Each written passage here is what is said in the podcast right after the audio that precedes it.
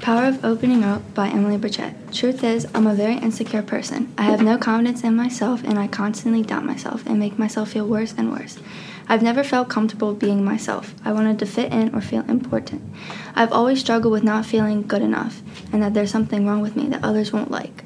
I feel like I would be judged about being myself. I especially didn't like my self image. I wanted to look completely different than how I did. I thought I didn't look as good as other girls, or I didn't think I was pretty enough. I wanted to meet the image of perfection. I struggled with being so insecure for a long time that eventually my family and friends realized and would ask, What's wrong? or Why are you acting different?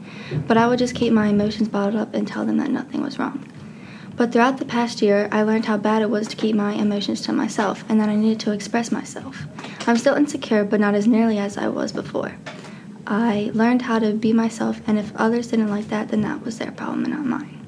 Now, I don't worry as much about getting judged. The people that I've met in my life have helped me be myself and not care about others' opinions. My friends like me for the way I am, and I opened up about my insecurities to my family and close friends, and that made me feel much better.